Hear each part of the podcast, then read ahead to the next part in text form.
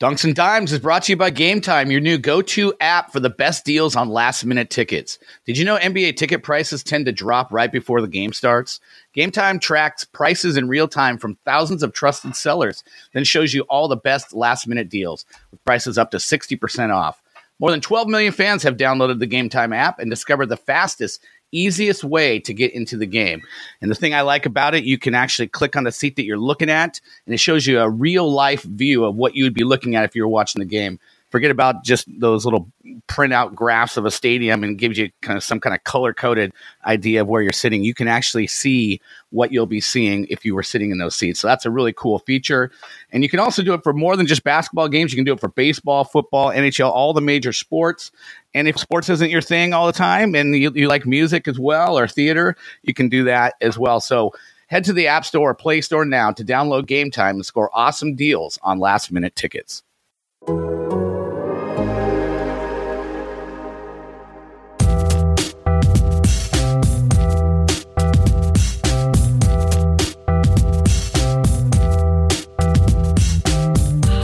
Welcome back to the Dunks and Dimes Fantasy Hoops podcast here at The Athletic. I'm your host, Brandon Funston, and I'm joined as always by our go-to guy, Mr. Eric Wong, also known as Roto Evil. How you doing, Eric? Doing well. How are you doing, Brandon? Uh, I am doing well as well. How are your fantasy teams doing, Eric? I'd say uh, off to a good start for most of them. Other ones, uh, hopefully, you know, just a matter of time. Well, since I uh, pretty much worked off of your rankings, um, I'm doing pretty well in most of mine as well. So I have you to thank for that. But uh, really quickly, let's take care of some house cleaning. If you want to get a hold of us on uh, Twitter, you can get a hold of me at Brandon Funston. Eric's at Roto Evil. Eric's uh, also got a website, rotoevil.com. It's fantastic as a preseason resource to get you ready for the league and – uh, he has all kinds of information there, and he's also giving us information at the Athletic. Uh, it's been awesome. People have really taken to it. Uh, he did a fantastic job getting you ready during the preseason, and now uh, he's putting out stuff during the season. And this week, uh, you had a big buy low, sell high column. You can check that out online at the Athletic, but uh, you can also listen right here because we're going to talk about a lot of that. So uh, stay tuned for that. Also, want to say that you can get 40% off at theathletic.com backslash dunks and dimes. Uh, subscription to the athletic there will also get you to check out some of the other NBA podcasts. We have back to back hoops adjacent with David Aldridge and the Daily Ding are just some of the things you can listen to there. So, uh, a great, fantastic deal for forty percent off on all of that. So, with that said, let's let's dive right into it. And I think the the big news and the thing that we should discuss right off the top is the Steph Curry hand injury. And as we're taping right now, we don't know if he's going to require surgery on that hand. We're waiting. Uh, it's a Friday. We're waiting to hear today if that's going to be the case. Uh, if that is the case, he'll be out four to six weeks. And kind of related uh, in, in this buy low, sell high discussion that we're going to have is D'Angelo Russell, who you have down as a buy low. And uh, I believe you may have been saying that before Steph Curry's hand injury. Uh, you can you can correct me if I'm wrong. Um, but where do you see this Warrior situation right now? Uh, I guess specifically with D'Angelo Russell, but uh, maybe we can talk about you know the bigger impact if Curry's out for say a month to a month and a half. Right. I did have Russell as a buy low even before the injury. Uh, he got off to a slow start, and then in the second game of the season, he was ejected early on. Right, so that kind of uh, alters his season stats so far. And, uh, you know, his usage rate is going to go through the roof now that Curry's going to be out. I assume he's going to have surgery. It would make sense for him to to make sure he's uh you know he's going to be concerned about his long-term health and he'll be looking like bigger picture i assume he would want to get that cleared up and uh, get the best uh, return so russell i mean if i was looking at his game log from last year and he had uh, let's see 35 games 30 36 games last season where he had 20 plus shot attempts. So he's definitely not shy. He had 16 games where he has 25 plus shot attempts last year. So he's just going to be letting it fly. I would be concerned about his field goal percentage for sure. That will be a definite concern. I'd say the best the best uh, place to target him or to have him on your team would be in a head to head league where you are already kind of punting field goal percentage. Maybe you have some more uh, high volume shooters who don't necessarily shoot a great percentage, but you know you're going after the points, threes, assists, steals. Yeah, he's shooting sixty one percent from the from the free throw line as well. You know, something about early season NBA. A lot of times, and, and it's gotten a little better, I think, uh, in recent years. But I would always remember, like, you almost don't even want to watch the first few weeks of the season because guys, I mean, they're just not they're not in a flow. And then you know, you can watch a game early in the year, and you can watch the same you know two teams play mid season, and people don't just miss the gimmies anymore, but you can you can get a lot of just people just kind of working themselves into a into a rhythm, and it can take some time, and, that, and maybe that's the the deal with D'Angelo Russell as well. Right, I believe he wasn't uh, playing too much over the summer because he didn't want to get hurt, and so they they even said during training camp he was kind of like working his way back into shape, and you know with the new team and so many new teammates and everything, you know it makes sense that it'll take him a while to get going. So you you live in the Bay Area. What's the kind of general consensus down there? I mean, I've I've heard you know if this is going to be the four to six week injury. I mean, and the way the Warriors have looked so far, there's talk like should the team just blow this thing up? Should they start trading assets like Draymond Green and, and stuff like that? What if you were running the team? What what would be your course of action if if we say that Curry's going to be out for a month plus? Right. I mean, I don't for for winning organizations. I don't think they really try to actively, um, you know, punt the season and try and tank games or anything like that. But obviously, it makes a lot of sense to play the younger guys as much as possible. And uh, we'll get into Draymond in a little bit, but definitely that that should be a concern for Draymond Green owners uh, because you know they do have some some younger big guys that they'd like to give minutes to. No reason to force Draymond to play in you know all 82 games or you know that he's probably going to be sitting some games out. I don't know if they they'd want to trade him or how much they could get in return because he still is you know a valuable piece, locker room guy and uh, leadership guy. But uh, it's it's looking like their chances of making the playoffs now are very slim, and uh, it, yeah, it makes a lot of sense to just kind of develop the younger guys now.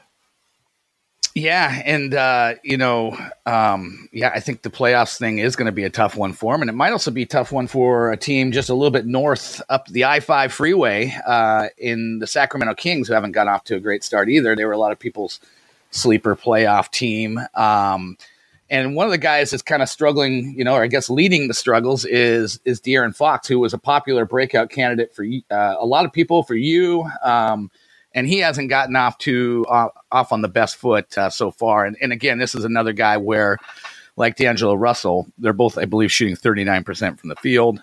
Um, that's not helping their overall value in nine category leagues, De'Aaron Fox is, is averaging almost four turnovers a game. So uh, I know you say pretty much ignore turnovers. Guys that have the ball in their hands a lot are going to turn the ball over. It's just uh, what you have to live with. But what uh, you know, you you are you are kind of recommending that uh, you hold course and continue to look at De'Aaron Fox as the breakout guy that we thought, and to ignore this early season struggles. You still have him as a strong buy low. Is that correct? Yes, definitely. Uh, there was an interesting uh, John Hollinger article. I haven't read the whole thing. I kind of skimmed through it, but what he was talking about uh, is that the Kings and the Pacers, who were the two teams that traveled to India for the preseason games, which meant that they traveled further than any other team during preseason, have uh, kind of gotten off to slow starts, and the Kings especially are playing at a at a slow pace. They're in the bottom ten in pace factor thus far which for a young athletic team like that, especially being led by De'Aaron Fox, you would expect them to be. I mean, I think almost everyone expected them to be top five in pace factor. So the fact that they're in the bottom third so far does maybe suggest that uh, they're still adjusting from all that preseason travel, which is an interesting element. So might want to check out that John Hollinger article. Definitely. Yeah, Fox didn't didn't play a lot of minutes his first couple games, and I think uh, we're starting to see that ramp up. He's played 36 minutes the past two games. He's still not shooting the ball that well, but 10 assists last game, nine assists the game before that. I had mentioned him as a buy low because he'd only uh, racked up uh, one steal over his first three games, but now he has three steals over the past two, and that's definitely one of going to be one of his biggest assets. And so I think I think he'll be fine moving forward, and uh, is a is a good buy low still. Yeah, and so you say Bilo, remind me where you had him in your preseason rankings. I definitely had him top 30. maybe maybe around 25 to 26 range i believe and so you know it's you're you're maybe saying uh, at this point because he's i think in basketball monster rank is 185 right now obviously no one's selling at current value but it, you maybe you're floating somebody in like a top 50 overall range there and um but but hold course on kind of like that top 30 idea for him going forward Right. Yeah. Definitely. If you could, if you could move someone that uh, currently shows up as like a 40, 40, 50, 50th ranked guy for him that maybe is playing a little bit above their head so far, that would be a good trade. Okay. Uh, let's talk about another guard. Um, in New Orleans, Jrue Holiday. Uh, again, kind of common theme here. Guys that aren't shooting well early and it's hurting them in the ranks. Holiday is ranked uh, 88th basketball monster. I believe you had him as top 20 uh, guy coming into the season. He's shooting 35% uh, from the field, 67% from the line. Um, and this is another guy you're saying hold the course on him. He's uh, or or look look to see if you can get a sweetheart deal for him right now while he's down, right? Yep, I was watching uh, last night's game pretty closely, and it looked like he he looked more like his former self. He missed a game or two to uh, rest his knee, I believe it was, but he went five for nine on threes last night after starting the season one for nine and got a couple steals again and some rebounds. And so I think I think he'll be, he'll be fine moving forward. And uh, you know the Pelicans' offense is so high powered. They scored 122 last night, uh, 116 the game before, 122 the game before, and I think that's going to be a common theme all season long. Yeah, I mean the guy's 29 years old, and you know he's almost just like year after year putting up the same kind of numbers and always shooting kind of in the in the mid 40% range. Like, don't you with guys like this are getting the same amount of minutes that they would always get, getting 35 minutes a game? Like, don't you just say, you know, whatever's happening early on, this we know who this guy is, and don't let four to five games, uh, or I guess three games in his case, dissuade you at this point. Exactly, especially when you know they're one of the leaders of the team and they're playing 35 minutes a night, like you said, and they have the proven tracker track record. You don't need to worry about them too much, right? Okay, another guy you liked as a uh, in the preseason is Kevin Huerter in Atlanta, and he's gotten off to a rough start. He's actually shooting worse than these other guys, about making about one out of every three from the field so far, averaging just six points. Uh, what do you like about him going forward, and why should we ignore uh, this slow start? Right. He's definitely shown some rust early on, but he missed off preseason. His stats are deflated because he was on a 20 minute per game minutes restriction early on, but he played 26 minutes last night, still struggled shooting uh, one for five on threes. But I mean, the, the kid has a great looking shot, and I'm sure his three point three point ball will start falling soon and he's also picking up uh, pretty good rebounds and assists on a per minute basis. And so once his minutes start start going above thirty, he should start filling up the stat sheet, and especially when his three ball starts falling, he should be kind of have sneaky value. Yeah, I mean, in some shallower leagues or people that are just kind of playing but not really, you know, or they're they're maybe a little bit rash, you could probably find him, you know, starting to be cut loose if he if he goes another game or two like this, or, or maybe in shallower leagues he is being cut loose. So um, you might find yourself getting lucky in that respect. So, uh, all right, those are the those are the four guys uh, that you're saying definitely look to buy low on, and we mentioned one guy that that you put in the don't buy low in in basically saying he's down, and this could be something that uh, where he stays down. We're talking about Draymond Green, as you mentioned. We talk about him later. Let's talk about him right now. He's uh, no no Kevin Durant, no Klay Thompson. We thought maybe this could be a season for him to really step up.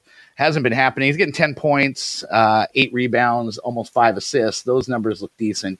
Some of the other numbers not so much. So, uh, what's your what's your thoughts on Draymond?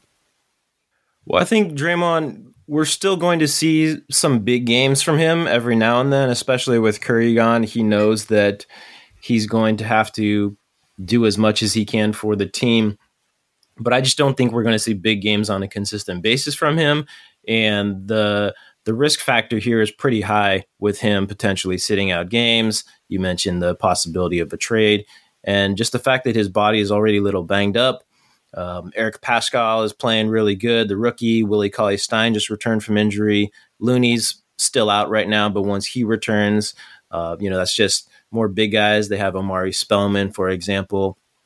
And so the fact that they have several other young big guys to play, and the fact that his body's already hurting, and the fact that you know they're going to be in lots of blowouts, it looks like while Curry's out, of course, it, it doesn't it doesn't look very optimistic for him.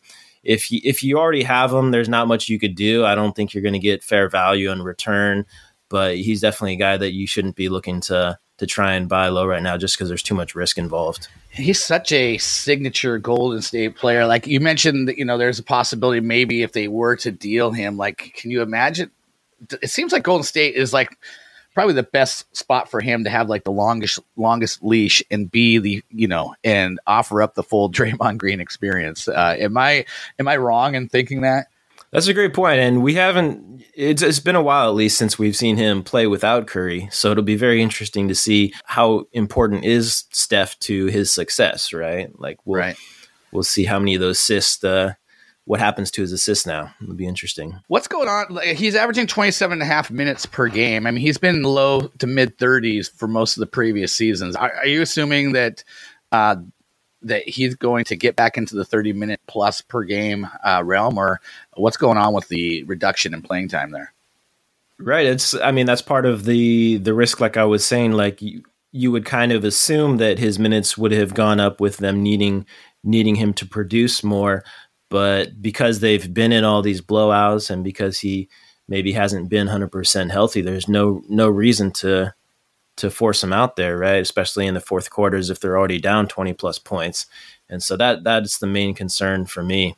Okay. Uh, what's your main concern with Steven Adams? Maybe it's uh, his left knee right now. Uh, he's another guy that is down uh, to start the season, shooting just 30, 31% from the field, uh, 20 below 29% from the free throw line. So the percentages are terrible. Uh, and Billy Donovan, head coach, said that he's he's did some individual work. Feels the contusion in his left knee has affected Adams' ability to basically jump. Uh, and you know, he says Steven has never been a guy to make excuse, excuses. Clearly, he's not moving or jumping like he was in the preseason. I don't know how much you've watched of Adams uh, Eric, if you can kind of confirm or deny that. But uh, one thing I noticed, he is averaging a, a career high 11.8 rebounds. So he's rebounding the ball well, uh, just not some of the other things. And so, what are you seeing out of Ad- Adam so far?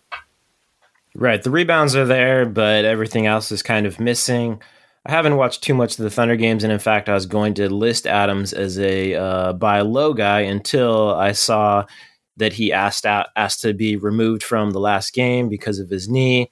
And then I saw that tweet from Erik Horne of the Athletic, and so that's definitely makes makes you pretty worried because Adams is such a tough dude that he's not going to be he he's not going to ask to come out of a game unless he's really hurting. And so it must be pretty serious issue at least right now. And I would not not be trying to trade for him until he proves that he's back to 100% health and uh, you know that's that sounds pretty uh, serious if he can't even you know move move or jump around like he's if he's used to. So is he one of the guys that is potential to get dealt midseason? Is he on that watch? It definitely seems that way. He's uh, kind of trending up as one of the more popular trade candidates, along with teammate Chris Paul. Thunder could definitely blow up that team and look to the future. All right, so those uh, those are some guys. Uh, Draymond and Stephen Adams don't buy low on. Uh, Eric says, let's uh, let's change gears here and go to the guys that have gotten off to great starts. And you're you're going to say, uh, while they've gotten off to great starts, they may not be able to maintain that. So it's a good time to sell high on them. And let's start in Toronto with Kyle Lowry. That's funny because pretty much with Kawhi gone, you know, we've predicted all these breakouts for all these other guys, and Siakam looks like he's playing at an MVP level, and uh, OG Anunoby, who we'll talk about later, uh, is playing very well, and you got Fred Van VanVleet, guy you really liked. Uh, but the one guy you're not buying in on is Kyle Lowry, apparently. Uh, but uh, he's ranked right now in Basketball Monster 15 overall, 21 points per game, a lot of other good numbers. Uh, so you don't think he can maintain this going forward, Eric? Oh, he's playing awesome 21.6 points, 7 assists, 3.4 threes per game. The you know, the number that is not sustainable is the 39 minutes per game. He's played 45, 40, 34, 38, 38 minutes. And uh, Nick Nurse has already said, you know, he knows that he has to bring that number down because that's just not sustainable to be playing a, a guy that's uh, 33 years old, I believe, that many minutes per game. And, you know, that'll probably fall to, I imagine, 35, maybe 36, but definitely not not over that. And, uh, you know, just that slight reduction in minutes will result in a, a, little bit less production but he he's playing great. And I mean, if you are going to trade him, you should be demanding a top twenty player in return. I would think. My kind of thought on on Lowry. Um, is that you know he, he's not super durable, but he's not bad. And in today's NBA, you know, getting 65 plus games, I guess, is okay, right? And uh, if you look at his track record, he's usually right there or above it. But I always just feel like there's always a good week or two during the season where he's out with something, you know, and that he's, as you said, he's low 30s. He's playing a career high uh, number of minutes, but he's always been he's always been a pretty heavy minutes guy. It's just it's a little bit higher than than we're used to at this point. Right. Yeah, he has some has had some issues staying healthy before, so that's another reason to maybe try and sell high before he gets hurt. Uh, well, so uh, along the lines of uh, old men that are you know playing well, let's go to Lamarcus Aldridge in San Antonio and this guy's uh, you know just year after year is about as consistent as you can get in the NBA. But he's 34 years old. Um, you're saying sell high, but I, what I thought was interesting is uh, on Lamarcus is that he's actually ranked 60th right now in Basketball Monster in terms of his metrics. His field goal percentage is down a little bit, so he's actually not as high as he as we're actually used to seeing him over the last you know handful of seasons at least. Well, probably all of his career. He's been just good year in and year out. So why are you saying right now uh, sell high on Lamarcus? Well, so for Aldridge, uh, he's another guy that is playing lots of minutes right out of the gate. He's played 33 plus minutes every game. I'm not sure if uh, if his body will hold up if he continues to play that many minutes. Another reason is his uh, shot blocking. He's at 2.5 blocks per game right now, and he's never never been over two blocks per game, and really isn't one of those high flying shot blockers. So that number is definitely going to come down. But his actually his rankings lower now because he just had a dud last night versus the Clippers, five points on two of eight shooting. And uh, you know, I wanted to bring up the point for that because I mentioned him as a sell high guy in the article, and then you know, he has this dud versus the Clippers. And so it's a good point of when you want to uh, shop guys around. And so timing is really important. Obviously, it makes the most sense to try and trade guys after they have a big game. And so after putting up a dud against the Clippers, probably not the best day to try and trade him. And so you'll want to focus on on the timing uh, look at who they're playing kind of anticipate when they're going to have a big game kind of float that name out there maybe right before that. And then once they once they have that big game it'll be easier to move them well, one big man who's had a lot of big games has been Kevin Love. Uh, he's played four games. He's had at least 13 rebounds in each of them. Uh, he's had a couple games where he's had six or more assists. Uh, he's averaging 16 points per game. I, I would say, and you're going to throw him into the sell high mix as well. I'm guessing it has to do with minutes and expectation, durability expectations. Um, he's one guy that if I had to say, man, you know, I wish this guy could play 77 games every year and and manage you know mid 30s minutes because I I love the kind of numbers he puts up for a big man because he can get the assists, he can shoot threes. Uh, he he's just a fun guy. You look back to his last season in Minnesota, you know he had 26 points, 12 and a half rebounds. He was one of the very best players in the league at that time. So where are you at on Kevin Love right now as a sell high? What's what's your reasoning there? Yeah, without a doubt. If he could, I mean, if he does end up playing 75 plus games this season, he could end up being one of the top top value guys, but it's hard to trust his health uh, given given his uh, how many games he's played the last three three years. And one would expect his minutes to go down. He's over 33 minutes per game right now, and it's more so uh, you know the current Cavaliers situation where they're you know highly unlikely to make the playoffs and they'll want to be uh, developing their younger guys and it's hard to see love continuing to have that kind of usage. But for right now you know he's playing great. The numbers are definitely there. Like you said he's a great shooter. The free throw percentage is money. So yeah you should be trying to get uh, a very good player in return. But obviously you'll you'll want to try and trade him before something happens uh, injury wise Right. Um, another guy that's veteran that uh, that you may not be able to maintain here, and you're suggesting sell high is PJ Tucker, who's getting you know getting lifted up by this Houston offense. Uh, it's funny if you look at his numbers, like he's a guy like Jrue Holiday, where you say, okay, you know, look at we know who Jrue Holiday is. You know, we're not going to sweat these first few games. I feel like it's PJ Tucker uh, is the same, but on the opposite end of the spectrum. Like he's his previous best in, in scoring was 9.4 points per game. He's up to 14.8 points per game. He's making 3.3 uh, three pointers per game. Uh, and really, he's not giving you any negatives right now. And it's netting out to uh, very close to a top 10 rank overall in the early season. So uh, clearly, the stars have aligned for this guy. How long do you expect that this is going to last for him? I mean, I, am a big PJ Tucker fan. I think he's one of the most underrated players in the game. You know, he has to defend bigger players almost every night, just super tough. And uh, the Westbrook edition does seem to be helping him even more get those open open corner threes.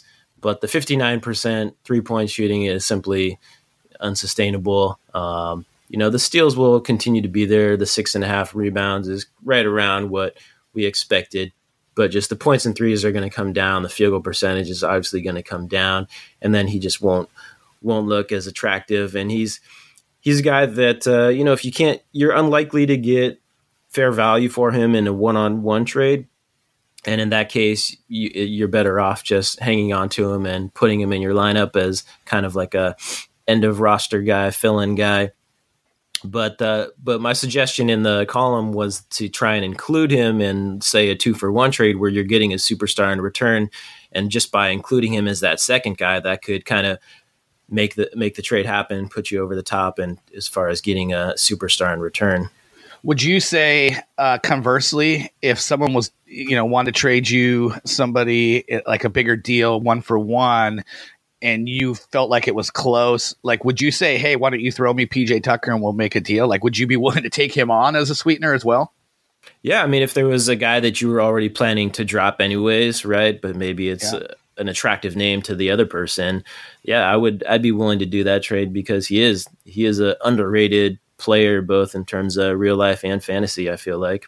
Yeah, not not a lot of negatives there, but probably the the big positive he's bringing right now uh, should regress a little bit. Uh, Another guy who's got a ton of big positives so far uh, as we move on to our don't sell highs. These guys have gotten off to a strong start, and again, you can you can check all this out in greater detail uh, and and other players that Eric mentions on the Athletics uh, fantasy basketball site. Uh, Eric's column just came out the other day and has all these guys that we're talking about and more. And we're going to talk about Brandon Ingram right now in, in New Orleans. He's a former second overall pick in 2016 and he is finally looking like uh, a guy that deserved to be picked that high. Getting 27 points, eight rebounds, five assists, uh, shooting over 50%, dropping three three pointers, uh, getting a block. He's basically doing everything. And uh, you you're heavily invested in it. I'm assuming you're enjoying this ride a whole lot. Yeah, he looks fantastic. I didn't really start targeting him until about halfway through preseason. I started paying attention to what he was doing, and he just looks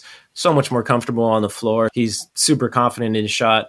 I'm looking at his uh, career stats now, and so last season he made 31 threes in 52 games played. In uh, five games thus far, he's already made half that number. He's at 16 threes over five games already. So he's already made half as many threes as he did last year. But the the big crazy. the big takeaway is that he's uh, shooting 77% from the free throw line compared to 67% from the free throw line last year. And that's one of those things where if you're kind of focused on what he's done in the past and assuming that he's going to be the same player, that that's how you kind of miss out on these types of players when they do break out is that you're assuming he's going to shoot under 70% again and then all of a sudden everything clicks for him and he's so confident in his shot that he's shooting 77% from the line now, and then you know that allows his value to just shoot up the rankings, especially with the increase in threes. And he is getting increased usage with Zion Williamson out, but you know Zion's going to be out for another month plus, I, I would think, and uh, even after he returns, you know his stats might come down a little bit, but he's clearly having a breakout year, and I don't think you're going to get fair value in return for what he's doing. So I would just say hang on and uh, enjoy it.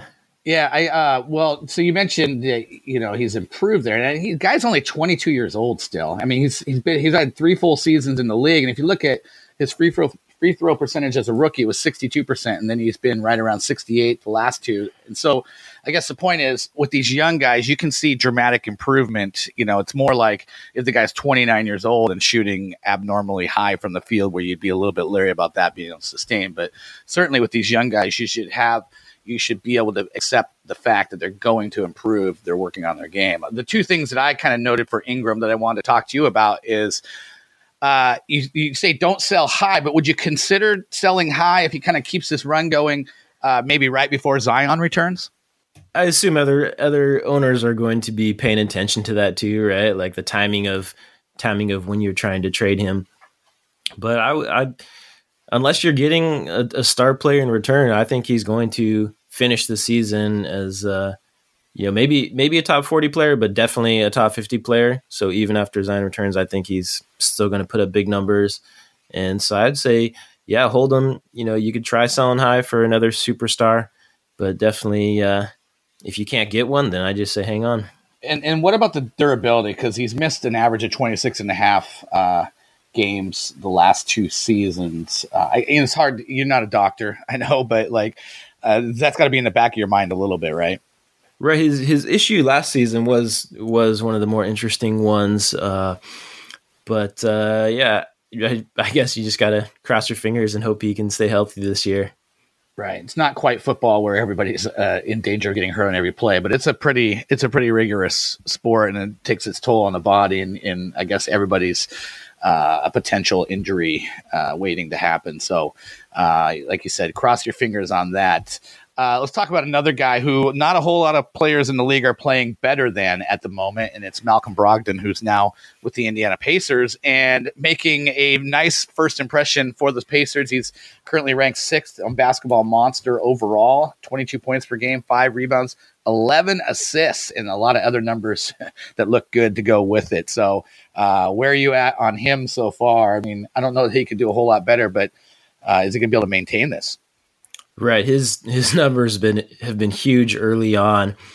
Uh, part of it may be because of the opponents he's played. He's played the Pistons twice, the Cavaliers, and the Nets. So not exactly any top defenses that he's faced yet.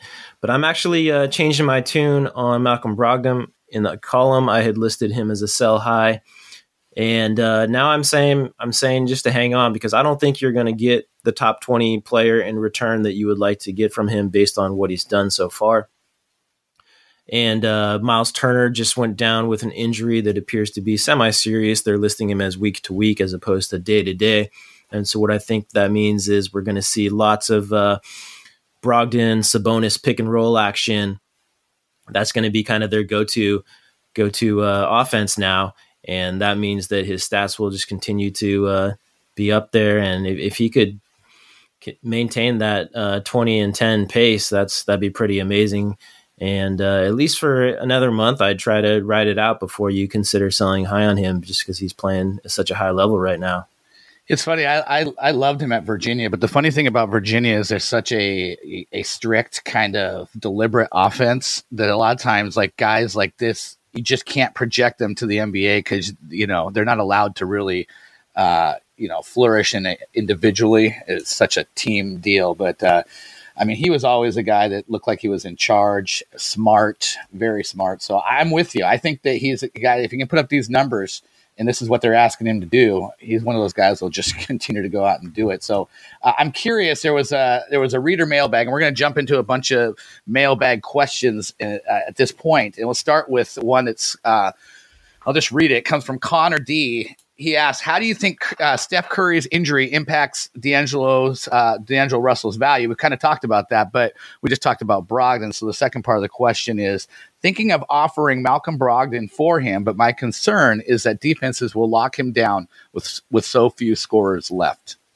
I thought that was a great question because it is, uh, you know, if you're looking to sell high on Brogdon, it's like who can you actually get for him? And that you know, with Russell being a smart buy low candidate, that was a, a nice target or so, at least someone to consider offering Brogdon for. And I'm gonna I'm gonna side with Malcolm here.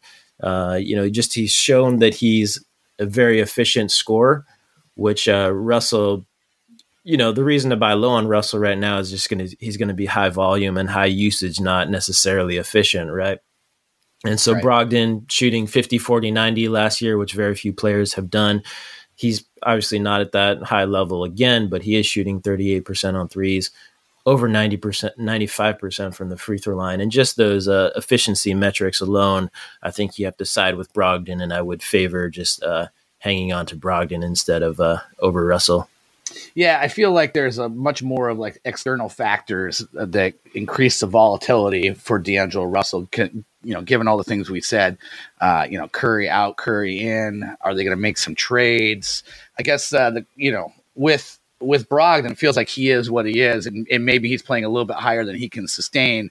But it's probably not going to be like so much. You know, it's not going to be like a huge regression. I guess the only question here is uh, Victor Oladipo. Uh, is there any you know impact to Brogdon's game when Oladipo comes back? Right, that's why I listed him as a sell high initially, is because of the Oladipo factor. But there's no there's no need for Victor to come back and you know start hogging the ball and trying to do everything himself, especially with uh, Brogdon playing at a high level, and it might actually help Brogdon kind of with the efficiency and uh, take some of the pressure off him. So I think it makes sense, yeah, just to just to hang on to him.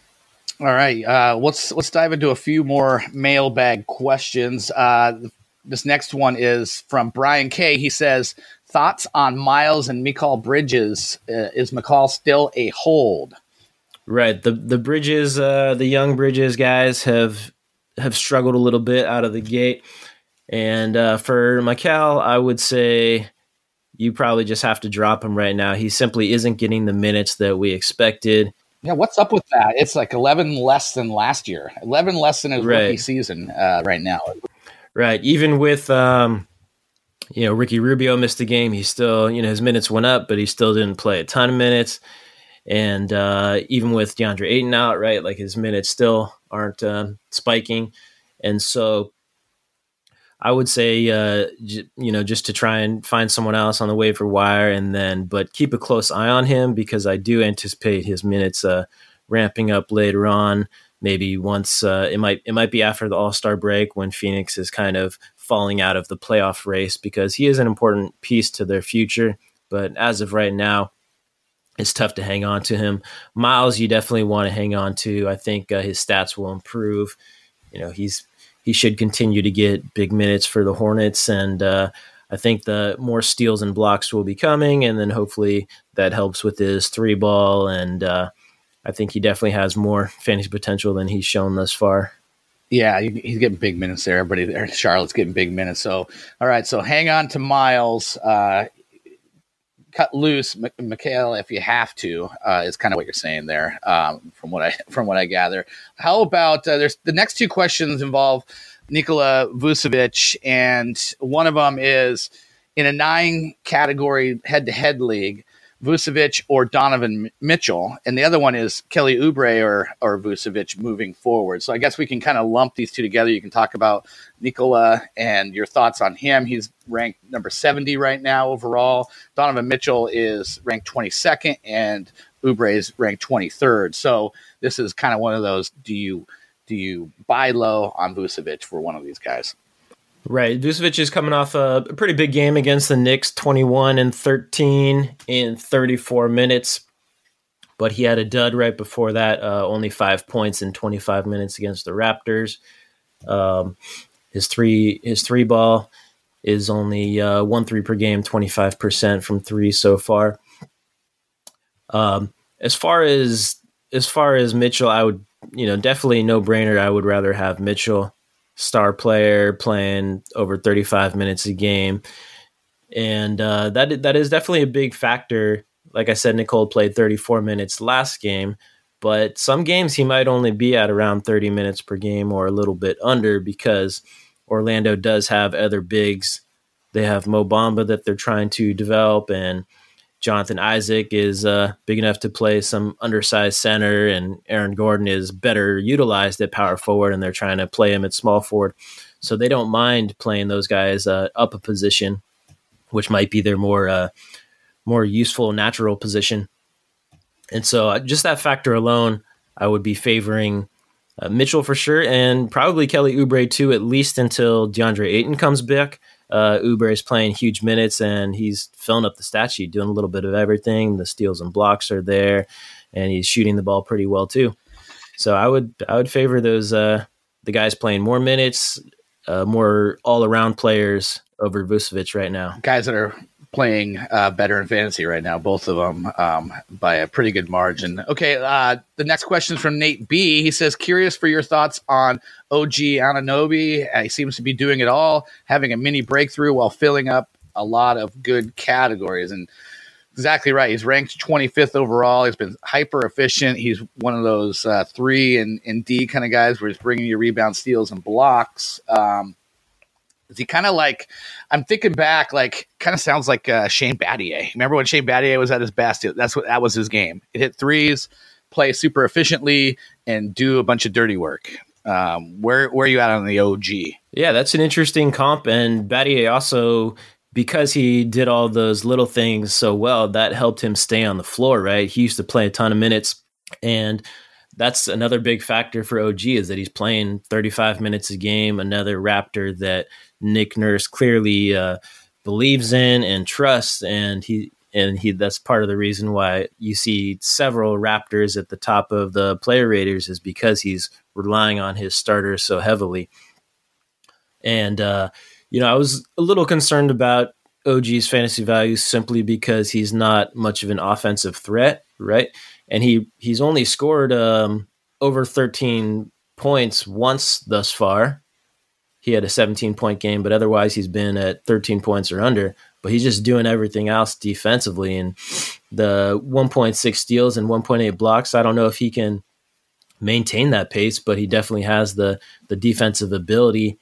And uh, he's shooting the ball great from three, 44% right now, and 55% from the field, utilizing good shot selection. And it I would I would expect it to continue, especially if he continues playing that many minutes.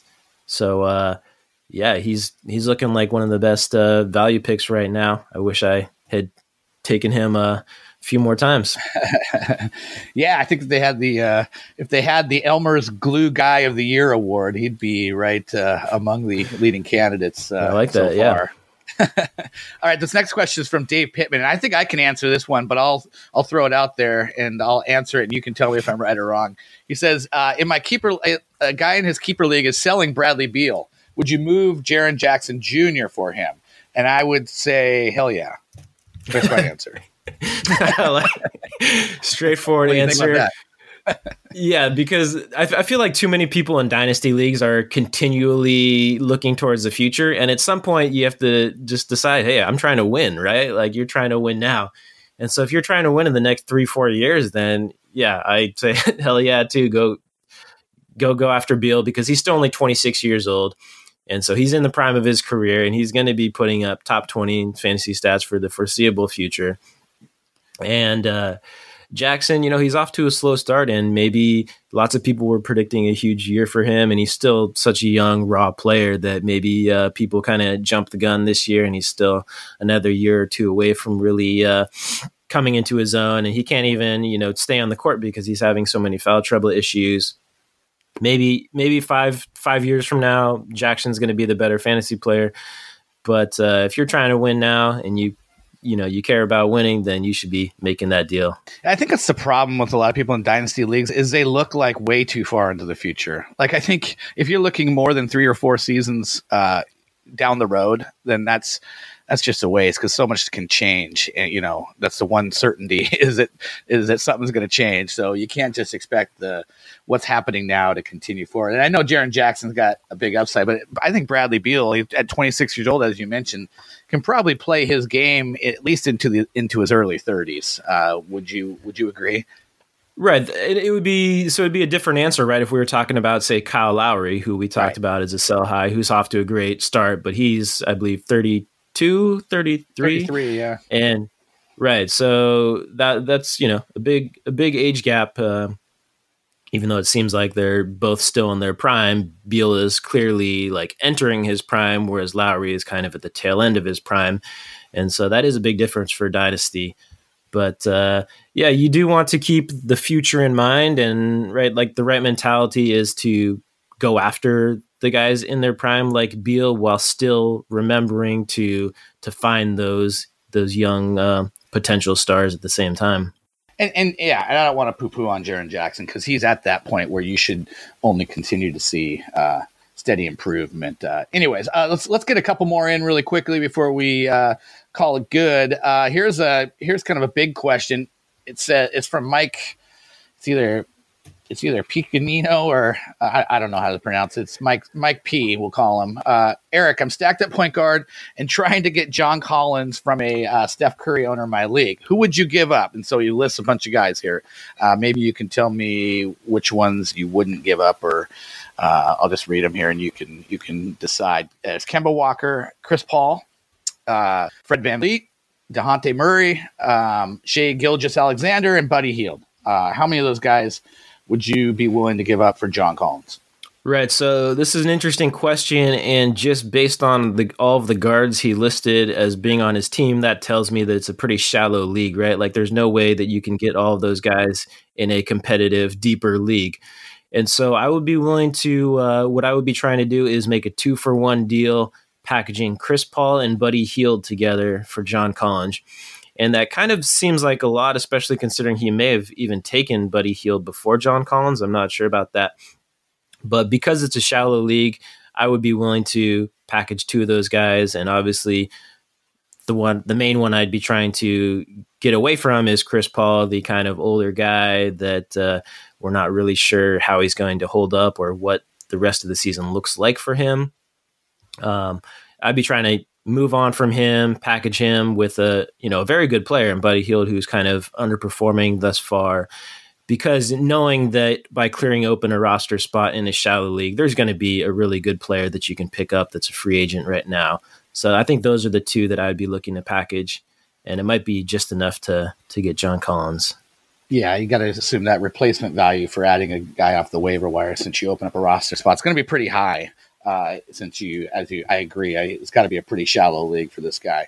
All right, one last one, and this is I threw in there because right before this podcast, there was a coworker at the Athletic who slacked me and said, and he's been kind of like giving me his fantasy basketball questions. I was like, you know what? I'm going into the podcast right now, so I'll ask a guy who knows a lot better than me.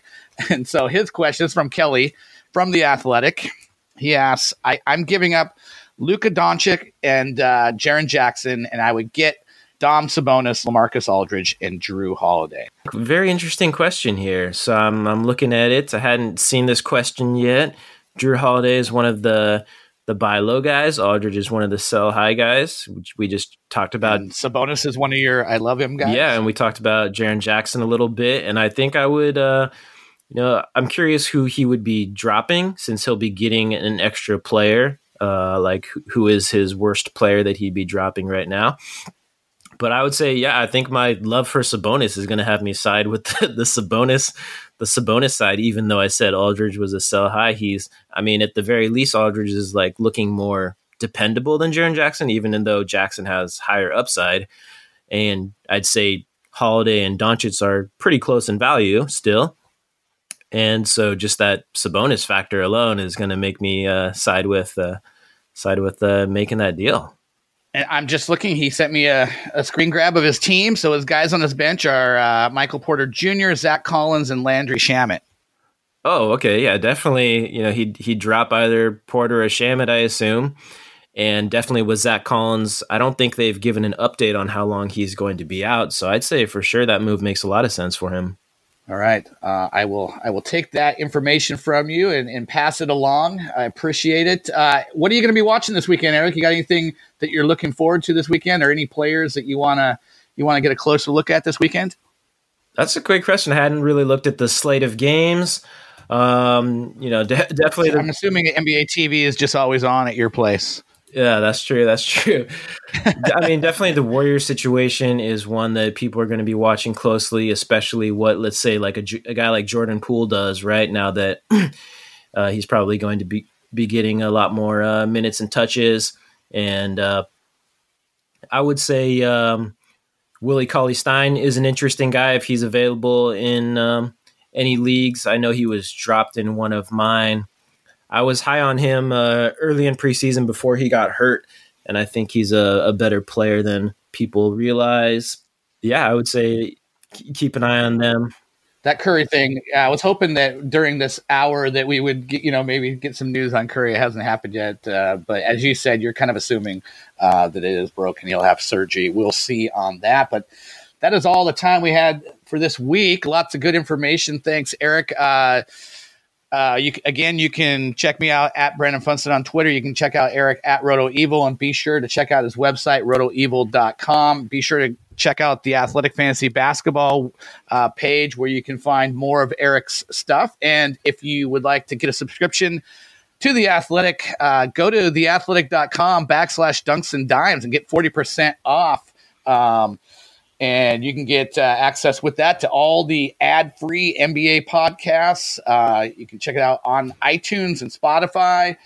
Uh, and if, of course, if you enjoy these, uh, be sure to drop in a quick rating and review uh, there as well. So, once again, thanks, uh, thanks for joining Eric and I on Dunks and Dimes. We hope to catch you again next week. have a great fantasy hoops weekend, and we'll catch you on the flip side.